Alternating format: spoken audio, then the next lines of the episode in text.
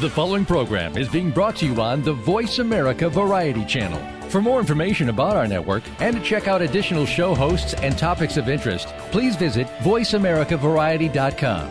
The Voice America Talk Radio Network is the worldwide leader in live Internet talk radio. Visit VoiceAmerica.com. The views and ideas expressed on the following program are strictly those of the hosts or guests and do not necessarily reflect the views and ideas held by the Voice America Talk Radio Network, its staff, and management.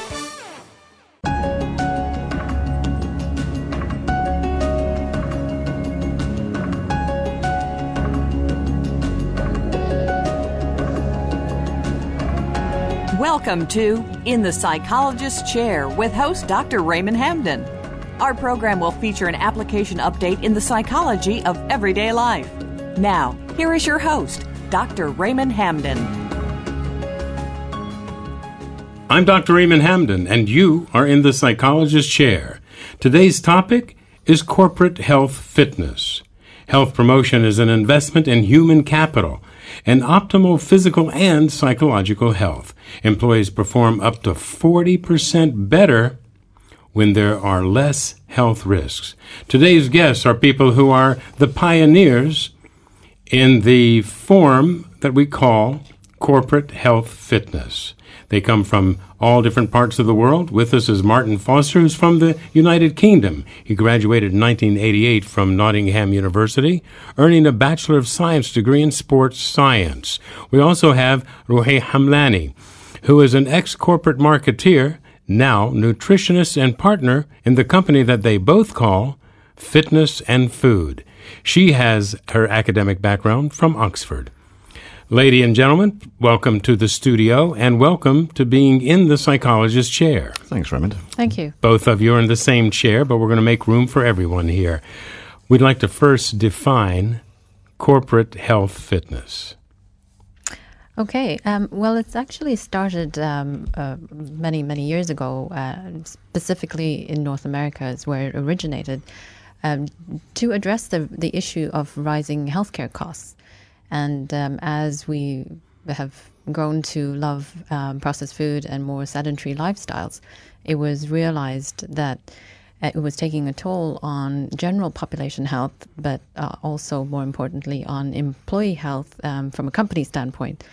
And so, really, it was set up uh, to address that growing need to because people spent up to you know 50% of their waking hours working really to address the issue of how to make employees more healthy um, in an effort to reduce healthcare costs, but also just to make sure that in general life they would be able to perform better and as a result perform better at work as well. So bringing in the physical, the psychological, and the what else factor. Martin, you're the fitness person here. Where do you fall under this? Well, it's it's not as a case of, of just purely a fitness or nutrition. It's really it's it's quite a three dimensional sort of project, really. If you're looking at uh, Europe or North America or Australia, um, they've been doing it for quite a while. So what we're trying to do is introduce the concept of, of bringing it over here. So it's not just a case of making people more productive at work, which is obviously very important, but it's just improving people's lifestyle too. So any little benefits we can do, either physically, nutritionally, or as far as lifestyle is concerned. So it's really the entire package is what we're trying to do. So you look at people holistically with these companies. That's what we're trying to do. Earlier, I took the bold effort of calling you the pioneers, and you actually are in the Middle East. This is a concept that no one else has actually done here with the holistic approach that you're doing it. Not overly sure about that. I mean, I, I was, we, we've certainly, the companies we've approached, they've not heard anything about this sort of um, project so far. Um, I can't honestly say if we they are 100% pioneers, but we certainly, as far as the people we've spoken to, we seem to be the only people that are doing it. In the research that I've done, I found nobody else doing what you're doing. There are those who do fitness, there are those who do nutrition, there are those who are involved in health psychology. What you're doing, though, with your organization, F and F, Fitness and Food, is bringing all of this together under that one umbrella. Well, again, sorry, Ru. Um, that's that's very encouraging if that's the case, and um, obviously we just have to make sure that we uh, we do it as best we can, really. Well, obviously you are. You're using international benchmark. Correct. Yes, we are, and uh, we're trying to, as you said, bring a holistic view to health um, in in terms of corporate wellness, but also uh, in employees' lives after work. Um, so, yes, from from that perspective, I think you're right. We so far are probably the only ones who are trying to include topics such as stress management. Um, and uh, you know posture and the importance of being able to to be physically fit and to be uh, nutritionally sound both at work and outside of work. So we're trying to make sure that this emanates through people's lifestyles, as as Martin mentioned. So not just while they're physically present at work, but also take that concept away with them at home to their families. Although you're based in Dubai, you're actually working regionally. Martin, you're from the UK, and Roohi, you're from Pakistan. You're working in a country that has 140 different nationalities and thousands of different companies. How are you being received on an individual level as well as a corporate level? I think individually it's a little sort of strange at first because there are so many sort of different nationalities. The good thing was the two of us working together, we, we can cover quite a wide area, really. So that's one of the really good things um, particularly as far as nutrition is concerned, because when you're dealing with so many diverse uh, people, uh, nutrition is such a successful part of what we do, and Roohi can actually cover such a wide area. So initially, when we go in, it's sort of um, a lot of people are skeptical, not too sure what to do. But once we actually sit down, have a chat with them, usually two or three times, so to prove that we can actually change things without it being too radical um, then they start to change their ideas, which is quite good. But initially, it's a little bit strange for some people. Do you find cultural differences in the way people work out using certain muscle areas that are difficult for them because of their cultural background? Not necessarily the cultural background, it's just a case of the fact that certain areas have been doing it a little bit longer, so they're a little bit more experienced with it. All we have to do is just make sure that we bring everybody up to speed, really. Not everybody likes to do leg workout some people are happier to do that. Some people aren't. Is that a cultural thing, or is it always individual? What's your experience with that? I think it's a psychologist thing, actually, Raymond. And everybody has a psychology about it. Now I'm just talking about you there, right? okay, we'll see you next week in the psychologist's chair. And I'll be in the chair myself. Roohi, what about nutrition? Martin has brought up a significant issue about different kind of foods types. And you have people who are vegetarian, people who are not. How does that fit into your role as a consultant? Um, I think for us, it's it's been quite interesting, uh, as Martin pointed out, to look at the different cultures and the way that they've become used to eating.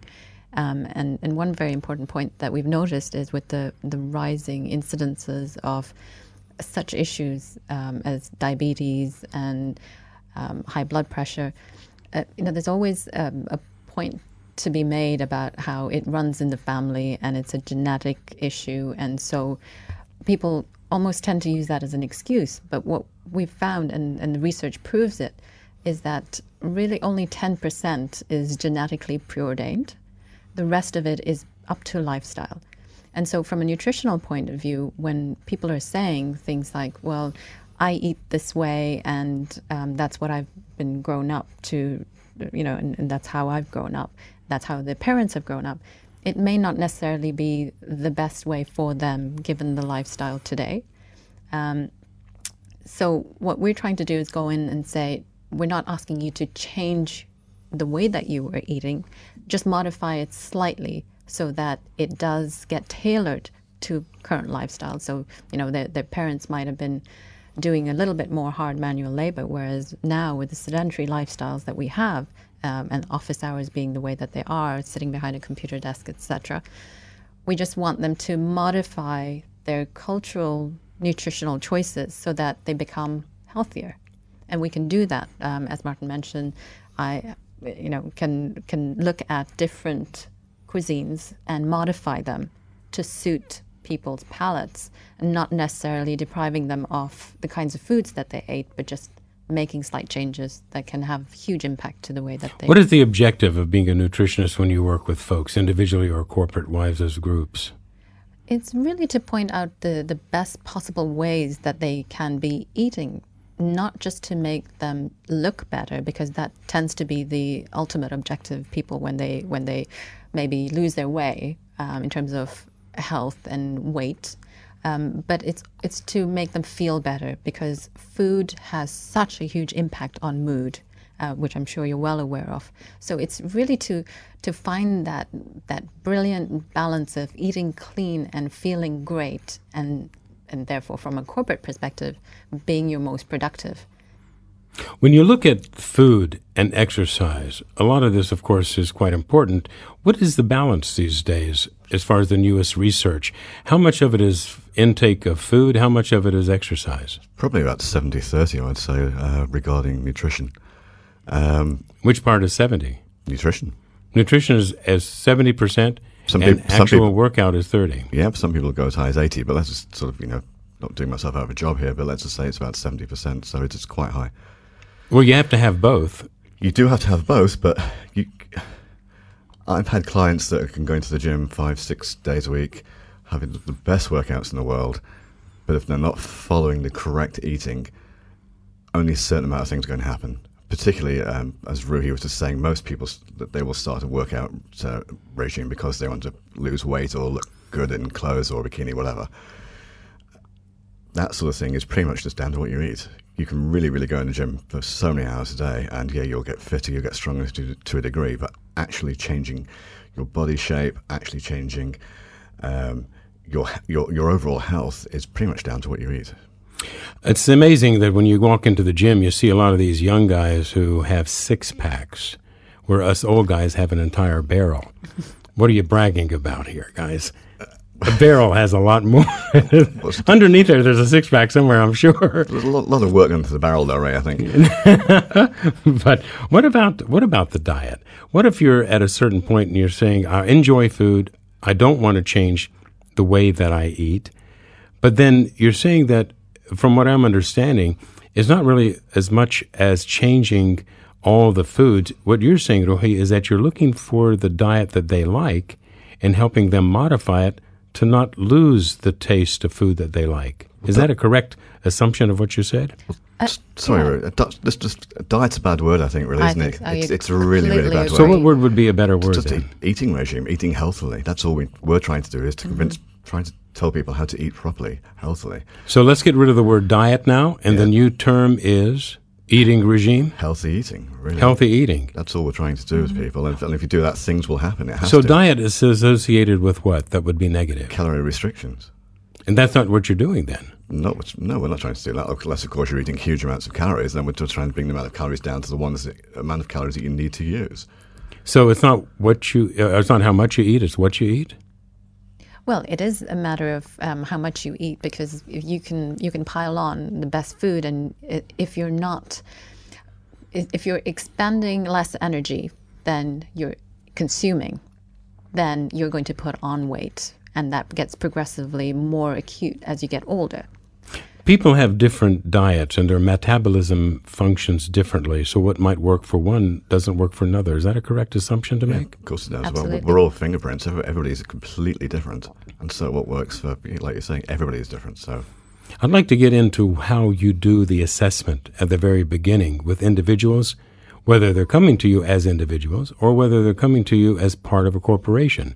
It's also interesting to know that corporations are making such an investment in their employees and how employees from many parts of the world are responding to that. We'll be back with Martin Foster and Roohi Hamlani from Fitness and Food here in Dubai. In the Psychologist Chair, I'm Dr. Raymond Hamden.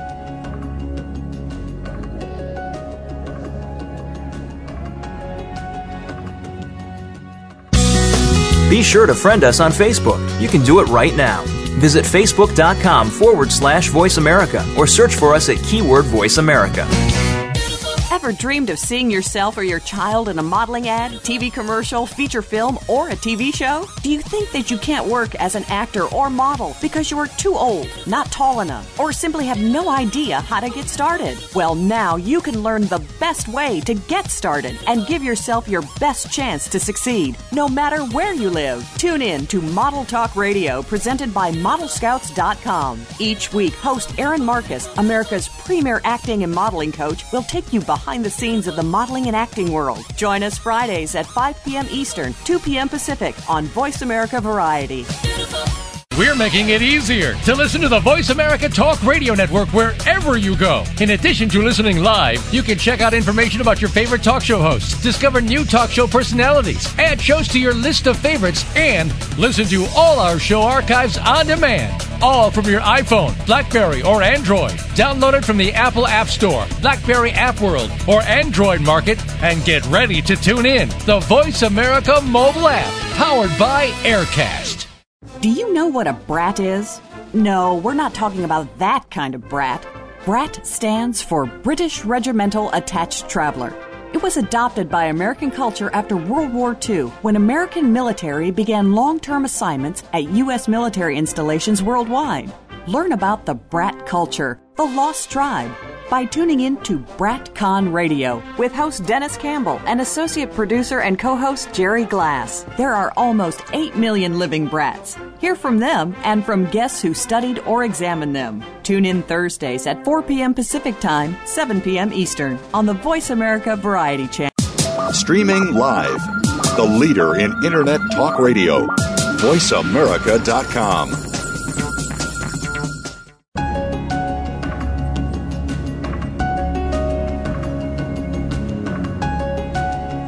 You are listening to In the Psychologist's Chair with Dr. Raymond Hamden.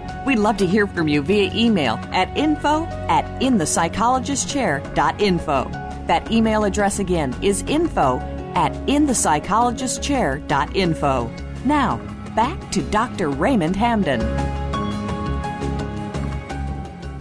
I'm Dr. Raymond Hamden. We're back in the psychologist's chair with Martin Foster, Roohi Hamlani, with fitness and food.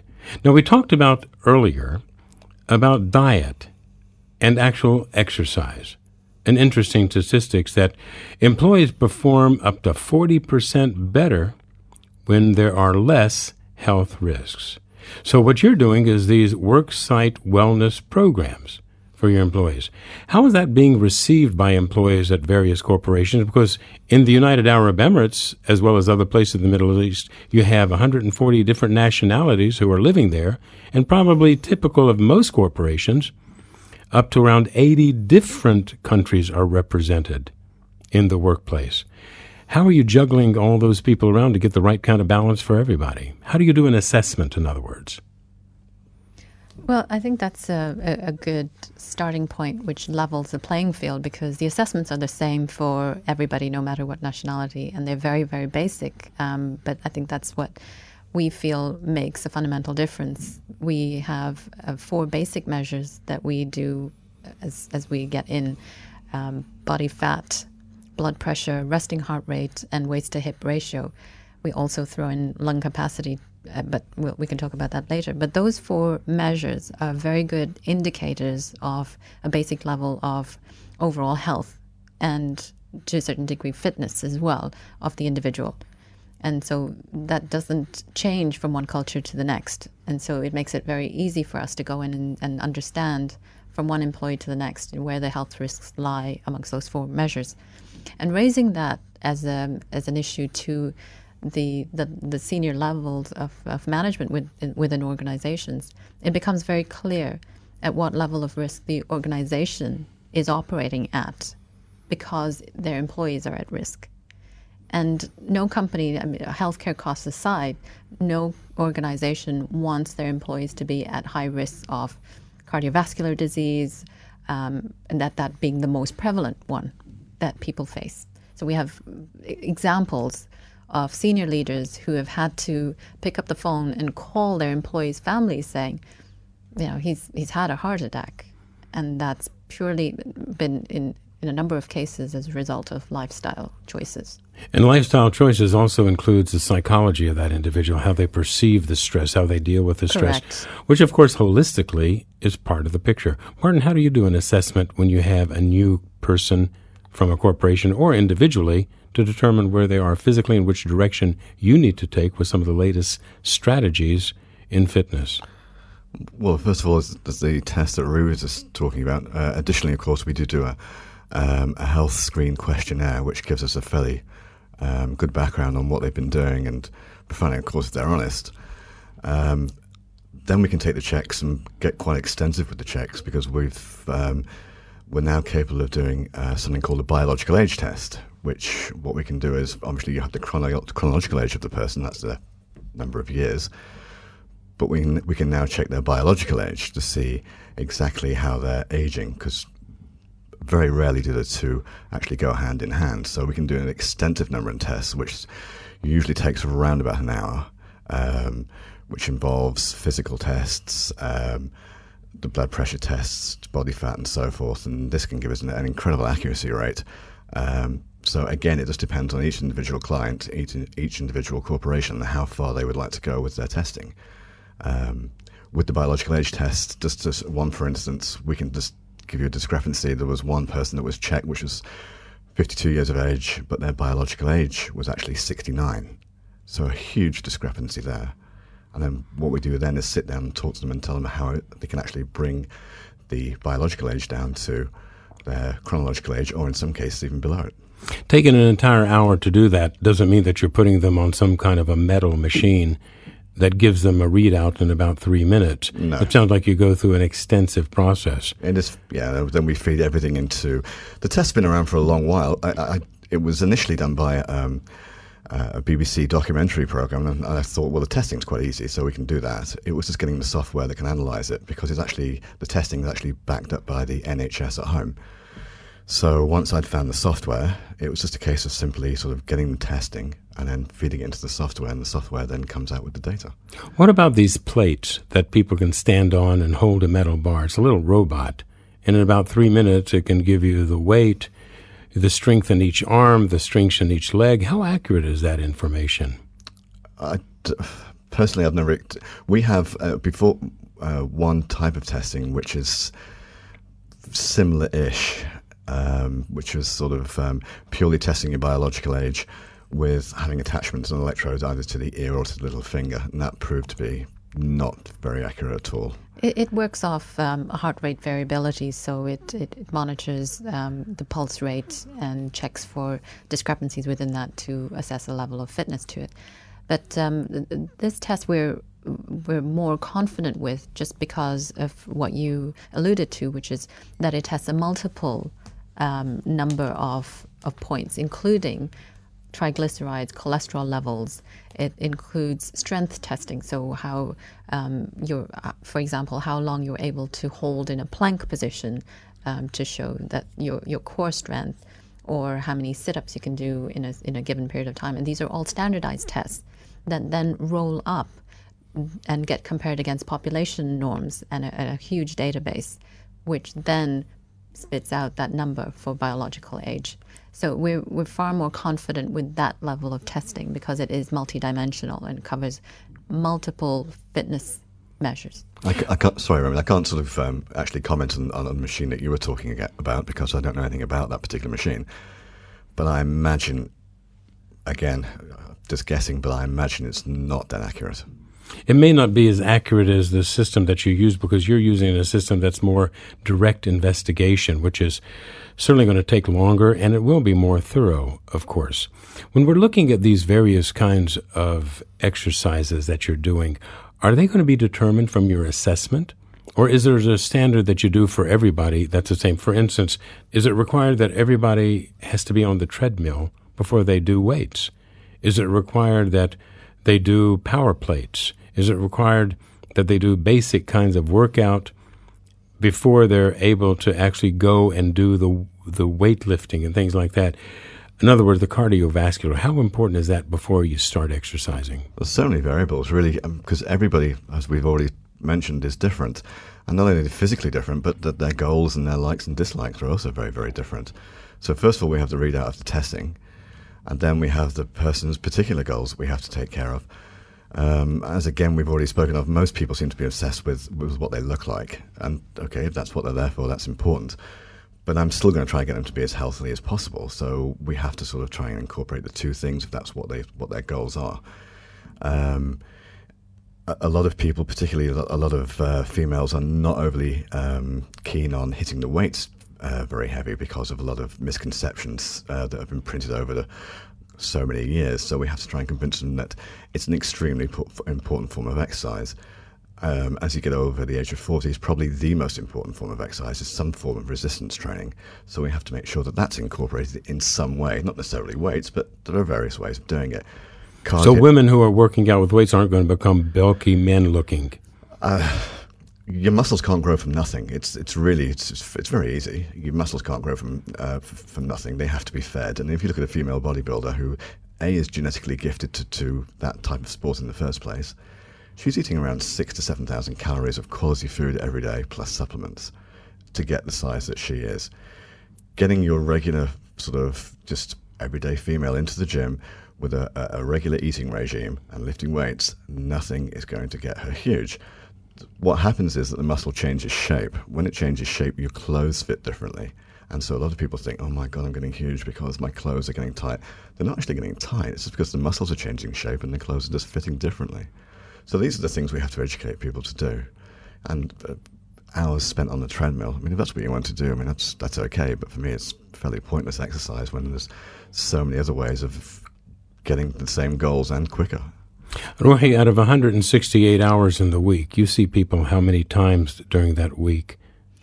Um, it just depends on the, the projects that we have running and the, the goals and objectives that have been set. But if we, you know, if we're at a, a client site, then we'll be doing health testing once every three weeks, if that's a program that. So you're not out. involved with them weekly, as Martin would be in the gym. Um, from a nutritional standpoint, we will be with them for as long as they want us to be with How them. How important is follow up with some folks? It's it's crucial because um, they they won't get to their objectives without a little bit of help, and certainly in the beginning, that's when they find it the hardest. So, follow up on a regular basis at the start of a program is, is very, very important. It's huge, isn't it, really? It's mm-hmm. just so important because people are so keen when they first start and they're, they're raring to go, and then perhaps the results aren't as quickly as they would like. And then we just have to make sure that the sort of enthusiasm is kept there and we explain the reason to the things that are happening or not happening and why that's, that's, that's the case. It's so, so important. Some people have the discipline to take what you teach them and utilize that strategy until the next time that you meet with them, which could be in two days or two weeks. Some people need you to be there with them every single time because they might not have the discipline to eat the right foods or do the right exercises. What seems to be the key to getting people motivated to do this on their own? Or is it, is it even necessary to get people to do this on their own? Um, again, I've had clients for, for, for, for quite a number of years that um, really prefer to do it with, with someone else rather than doing it by themselves. I mean, I know I prefer to go to the gym and have a training partner. Um, it's just you get you're bouncing ideas, you're bouncing enthusiasm off someone else. Um, other people you can sort of teach within four or five weeks, and that's all they want to do. So again, I think it's pretty much down to the individual and, and how receptive they are to ideas and what, what ideas they have when they first come into the gym. What about your statistics? How many people need you to be always looking over their shoulder and what they have in their plate? Uh, I don't have um, numbers to, to back that up, but um, as Martin said, you know, it does depend on the individual and the level of discipline that they attach to what they're trying to do. Um, on a on a general level, though, what we're trying to do, especially with some new programs that we're we're having in place now, is to bring in this psychological aspect of setting yourself goals, visualizing success, and actually achieving the objectives that have been set out. I'm Dr. Raymond Hamden. We're going to be back in just a moment.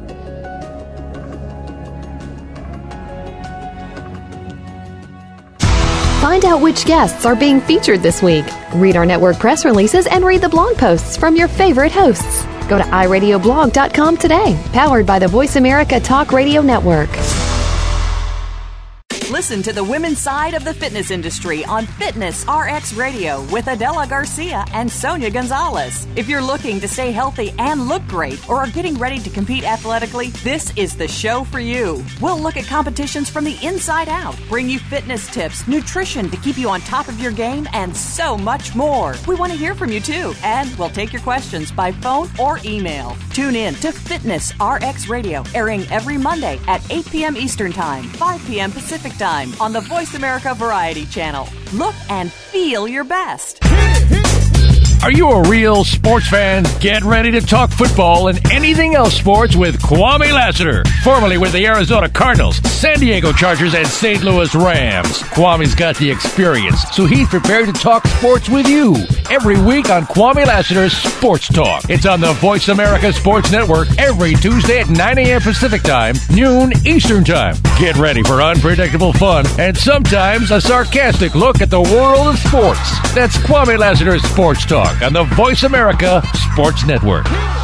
Follow the Voice America Talk Radio Network on Twitter. We're at Voice America TRN. You'll get the latest fix on what's happening with our shows, this week's featured guests, and general happenings that you should know about at the Voice America Talk Radio Network. Now you don't have to miss anything when you're away from your home or office. Just go to twitter.com forward slash Voice America TRN or follow along with us at Voice America TRN, the Voice America Talk Radio Network. We're on the cutting edge of social media. Can you keep up? The Internet's number one talk station. Number one talk station. VoiceAmerica.com.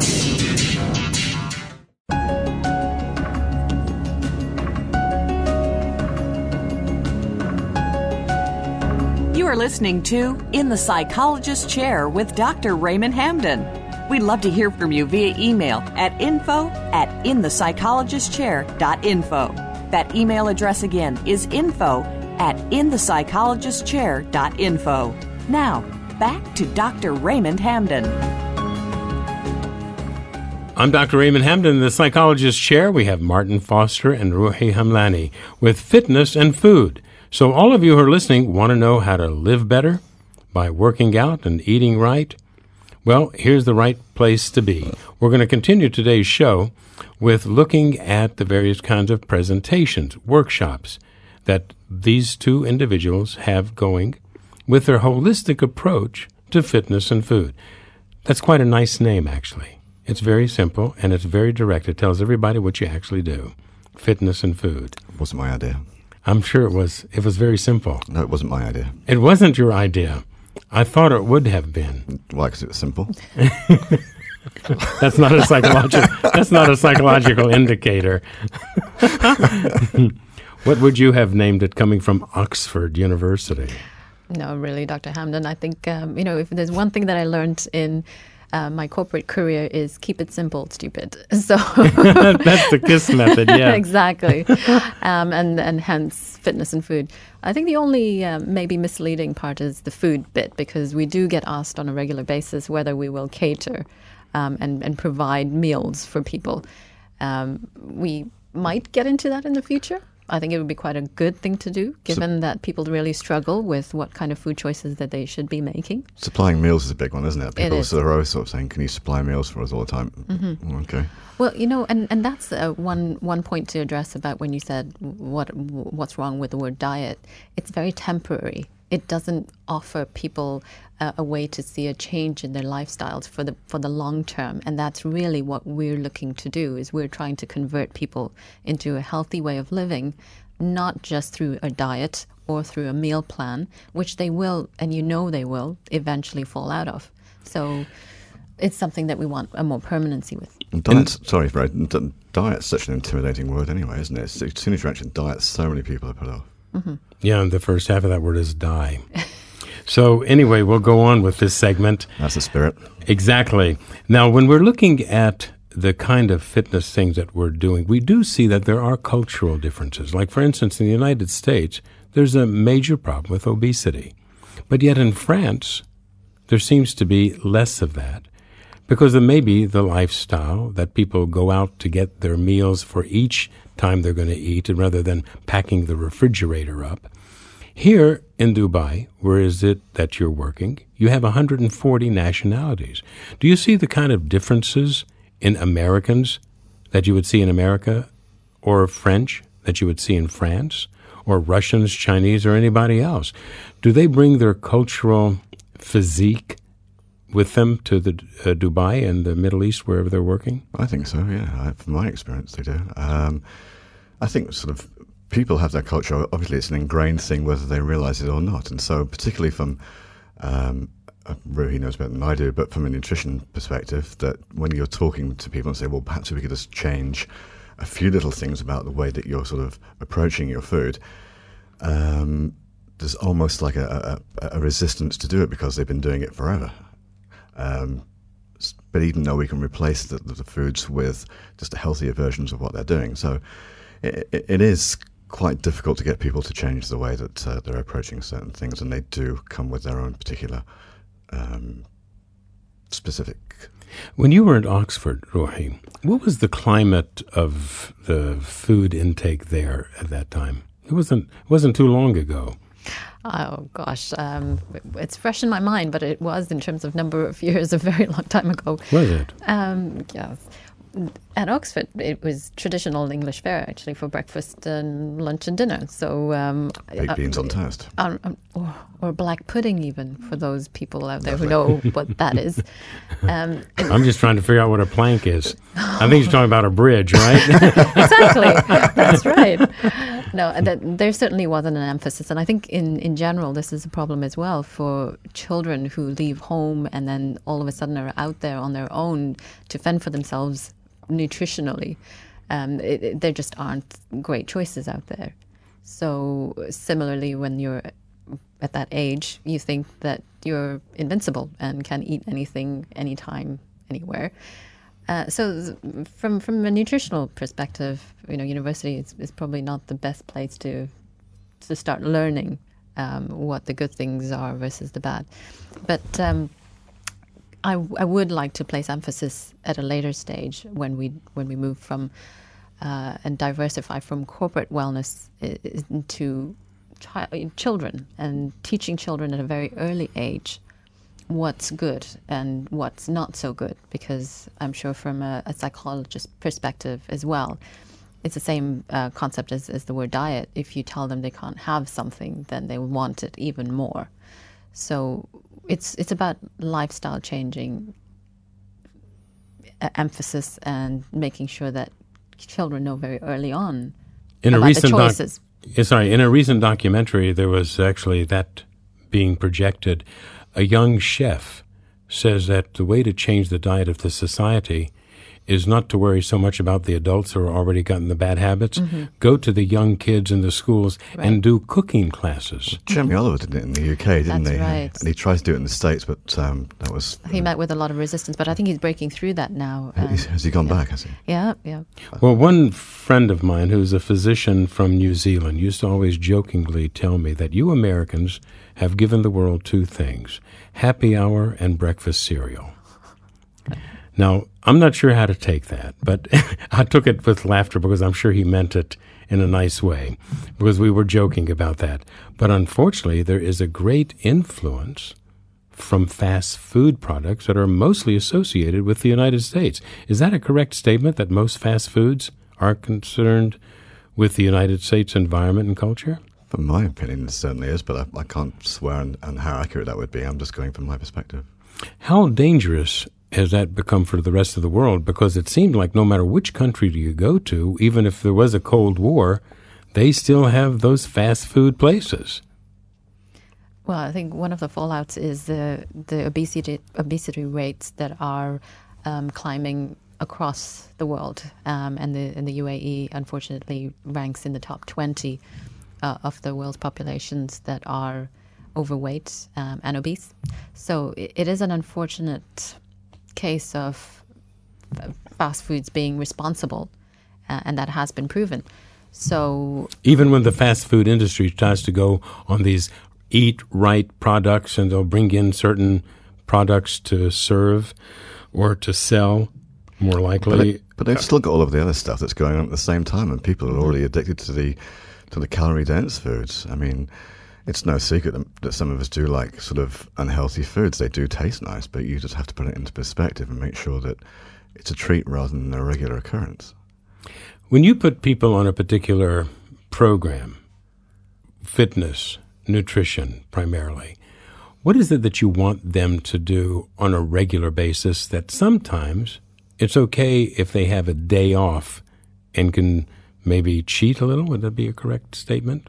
It's cheating a little, but again, it's cheating and that's just going berserk for the for the one day. So what happens is you're completely undoing everything you've done on the previous six days, which certainly happens quite a lot, particularly uh, with clients that I've had um, fairly recently. Um, they work hard, they're following their, their, their, exercise quite strictly, their eating regime's quite good, and then they'll go out on the Friday and it just falls apart. Sometimes what we see is that people have this diabolic kind of thinking, all or nothing. And they're told you cannot have any ice cream, for instance. But if they should accidentally, whatever that means, have a one spoon of ice cream, they'll say, Well, I've ruined my diet. Now I can just go out and have a whole gallon of ice cream. Now, people actually can think like that, and that's some of the psychological research that's come out on the diet kind of a program, which I know is not the word that you like to use, but that's the term that was used for the research several decades ago and still seems to apply. So you have people who think like that. Do you put people on particular kinds of substitutes for workout, for nutritional intake, based on their particular personalities? A substitute. Yeah, for instance, people who are saying, "Well, okay, I I ruined my diet. I had that one scoop or one bite of ice cream. Now I can go ahead and have a whole gallon because I ruined it with that one bite of ice cream." People have that illogical, irrational kind of thinking. Do you address that at all in your program, whether it's the physical workout or whether it's the food intake? I think what we try to do is go in without being on um, a moral high ground of saying you can't have this and it's bad for you, and if you do this, then you're doomed. Our first line approach is always, in in my opinion, practical, a practical one.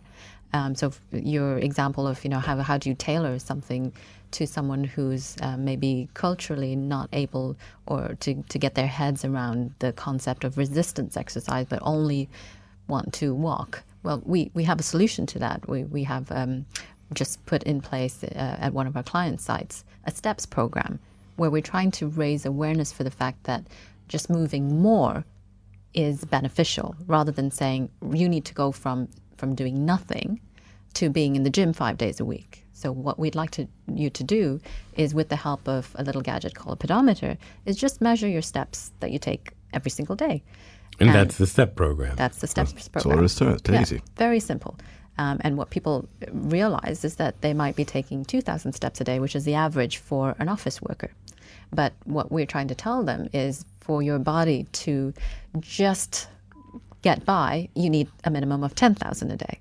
And we're trying to work them up to that over time. And that's not to sort of become a superhuman at 10,000 steps a day. That's really just, as Roohi was saying, just to break even. But most people don't even get close to 10,000 steps a day. And so just educating people to do that is literally a it's a big step actually. No cliche. You haven't even mentioned counting calories. Is that still something that we do today? Is count calories? No, not really. No, it, it really isn't. Um, I think psychologically either a very healthy thing to do to be monitoring your intake at that minuscule level. It's it's quite daunting, and I think it puts a lot of people off.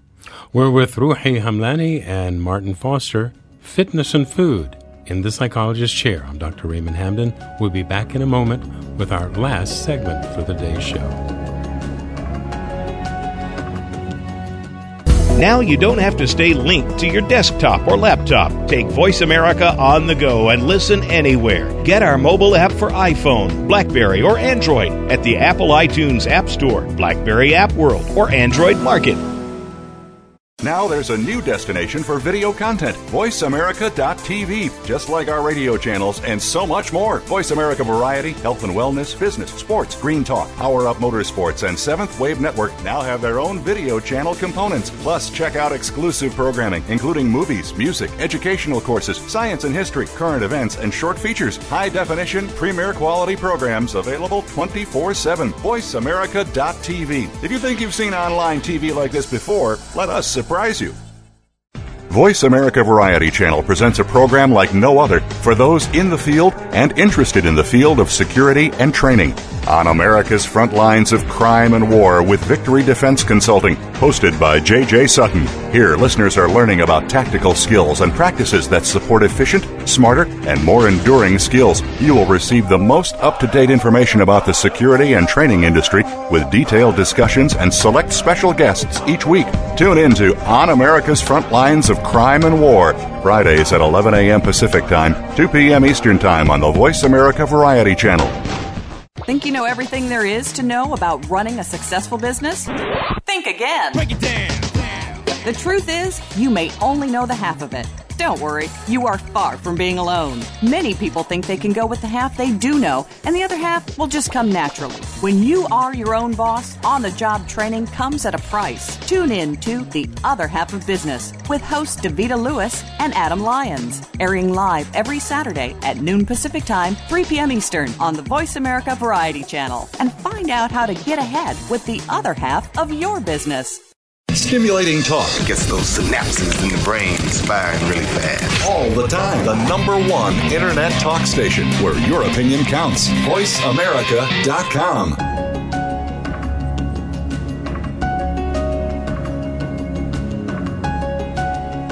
You are listening to In the Psychologist's Chair with Dr. Raymond Hamden. We'd love to hear from you via email at info at inthepsychologistchair.info. That email address again is info at inthepsychologistchair.info. Now, back to Dr. Raymond Hamden. Fitness and Food, the title of an organization that is managed by Roohi Hamlani and Martin Foster. Originally started in Dubai, they're reaching out to the region, and that's important for those of us in the other parts of the world because this particular region houses 140 different nationalities.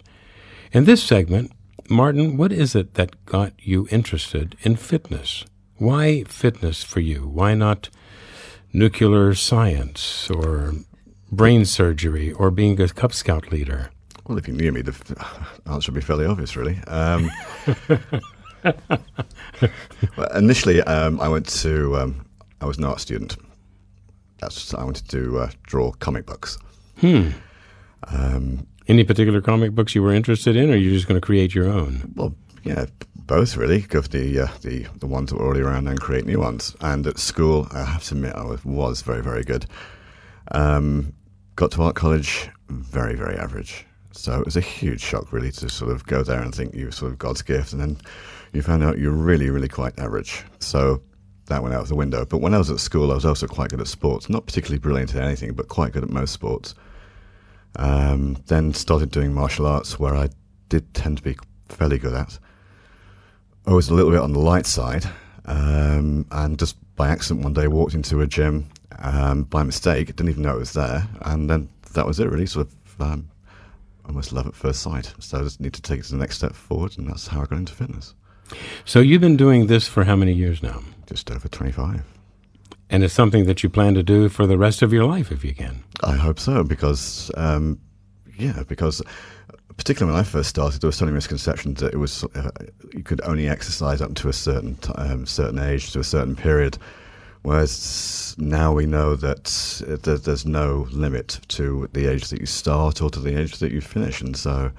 Um, yeah, I want to carry on doing it for as long as I possibly can. Really, since working with Roohi, it's sort of um, I think it's taken it from a two-dimensional sort of um, project where it was quite good before to now sort of teaming up and getting the nutrition and the professionalism with it to um, I think a, a very good uh, project. Since graduating from Nottingham University, earning a bachelor's degree in science, in sports science, that was 1988. You've functioned as sports manager, you've worked for individual, private, family, and now you're doing work with Roohi in this amazing organization that you two have put together. And I'm sure it's taken a little bit of time to get people used to it, but you have worked with some pretty big companies from around the world. Is this where you want to be the rest of your life? Is this where you see yourself in five years from now? It's partially where I'd like to be. I think what we're, what what we're trying to do right now is very very exciting, particularly um, over here. Uh, just trying to spread the, the, the word really, but there are so many different sort of um, aspects of fitness and nutrition that we can go down that it just seems the wrong thing to do to tr- to stick to one particular um, part of that sort of scenario. But right now, it's a very very exciting uh, part of what we do. For you personally, though, for you personally, what do you get out of staying fit? What does it mean for you? Just testing myself. Um, it was obviously, the, the, the, the, vanity thing comes into it, which I think most people tend to, to um, take into account. Everybody, everybody likes to look as best as they can.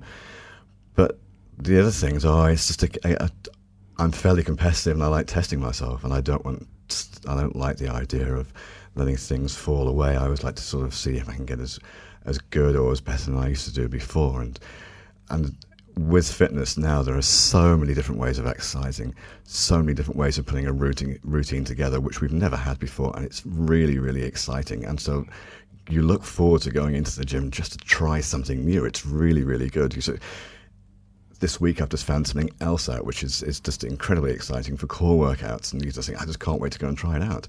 The enthusiasm just hasn't left. In fact, if anything, it's just getting greater as, as the more I've been doing it. Roohi, you've spent a lot of your time here in the Middle East, a Pakistani family, but you were raised mostly in Dubai, educated in England, particularly at Oxford. What does fitness and nutrition mean for you? Um, well, for me, it, uh, it, it didn't start until I came back from university, and um, as I mentioned before, university is a time where you, you sort of let go and, and let your hair down and do all the things that you're not supposed to do, and come back and possibly regret. That's um, nice of you to think that I used to have hair. I don't even remember that year. I'm sure it wasn't that long ago. But um, I, I, came back and, and started working and quickly realized that I really needed a balance in my life.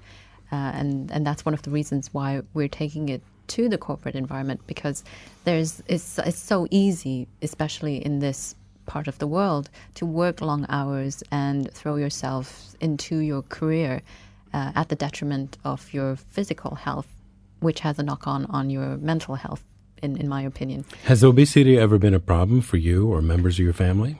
Um, for me, well, I don't, I don't, I wouldn't consider um, having ever been obese, but I felt in my own head that I was not my optimal weight, nor my optimal level of fitness, which is the reason why I got into it, um, having come back from university. And that's when I started working out, and that's when I met Martin because um, Johnson and Johnson, where I worked, hired Martin to come in and um, and train us on the exercise uh, piece primarily. And uh, that's when I really started to get into it. And that's when I started to realize that you can only get stronger. And that's, for me, what I get out of exercise and, and eating healthily is the feeling of power and being in control and being strong and being more confident. And I, would like to think that that's what we're offering people is a chance to see that and to feel it and to perform better both professionally and personally. It's good for both of you to be from a generation where you can actually get a degree in the things that you love to do sports, fine arts, all different kinds of recreation. The generation before you, and even earlier than that, thought that you weren't really getting a university degree if it wasn't law, medicine, engineering, or, or something like that. But today it's become a science, both your fields, sports medicine as well as nutrition has both become a pure science, and it's actually a science that is registered. Now, your background is sports science. That's what your bachelor's degree is. But your educational background at Oxford was in was biochemistry. Um, and so uh, very, very heavy in terms of um, expectation of, of going into a laboratory and, and spending endless hours researching. Um, but uh, I, I, quickly realized that I didn't want to, to do that. I, I, I would have preferred to be in a, in a people facing uh, role, and which is why I decided to, to leave that behind. Um, but take the, the great aspects of the experiences that you have at university. How much of that do you use today, very quickly? Uh, well, I like to think that uh, the scientific approach to thinking and applying that in, in everyday life is um, very much a valuable asset. Martin, if we want to get in hold of you too at fitness and food, what would be the contact address? Just go onto the website, which is fitnessandfood.ae. Dot AE standing for United Arab Emirates. Correct. So www.fitnessandfood, one word, mm-hmm. dot AE. Correct. Martin Foster, Roohi Hamlani, thank you very much for being with us in the psychologist chair. We've learned quite a bit about the new uptake of interest that you're bringing to the Middle East and the 140 nationalities that are represented here from coast to coast. Have a great day. We'll look forward to seeing you again in the psychologist's chair. Good day, everyone. I'm Dr. Raymond Hamden. See you at the next show.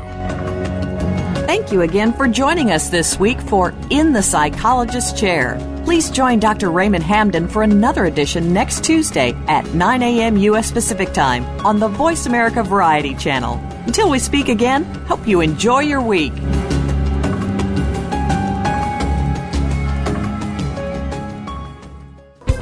Thanks again for listening to the preceding program brought to you on the Voice America Variety Channel. For more information about our network and to check out additional show hosts and topics of interest, please visit VoiceAmericaVariety.com. The Voice America Talk Radio Network is the worldwide leader in live Internet talk radio. Visit VoiceAmerica.com. The views and ideas expressed on the preceding program are strictly those of the hosts or guests and do not necessarily reflect the views and ideas held by Voice America Talk Radio Network, its staff, and management.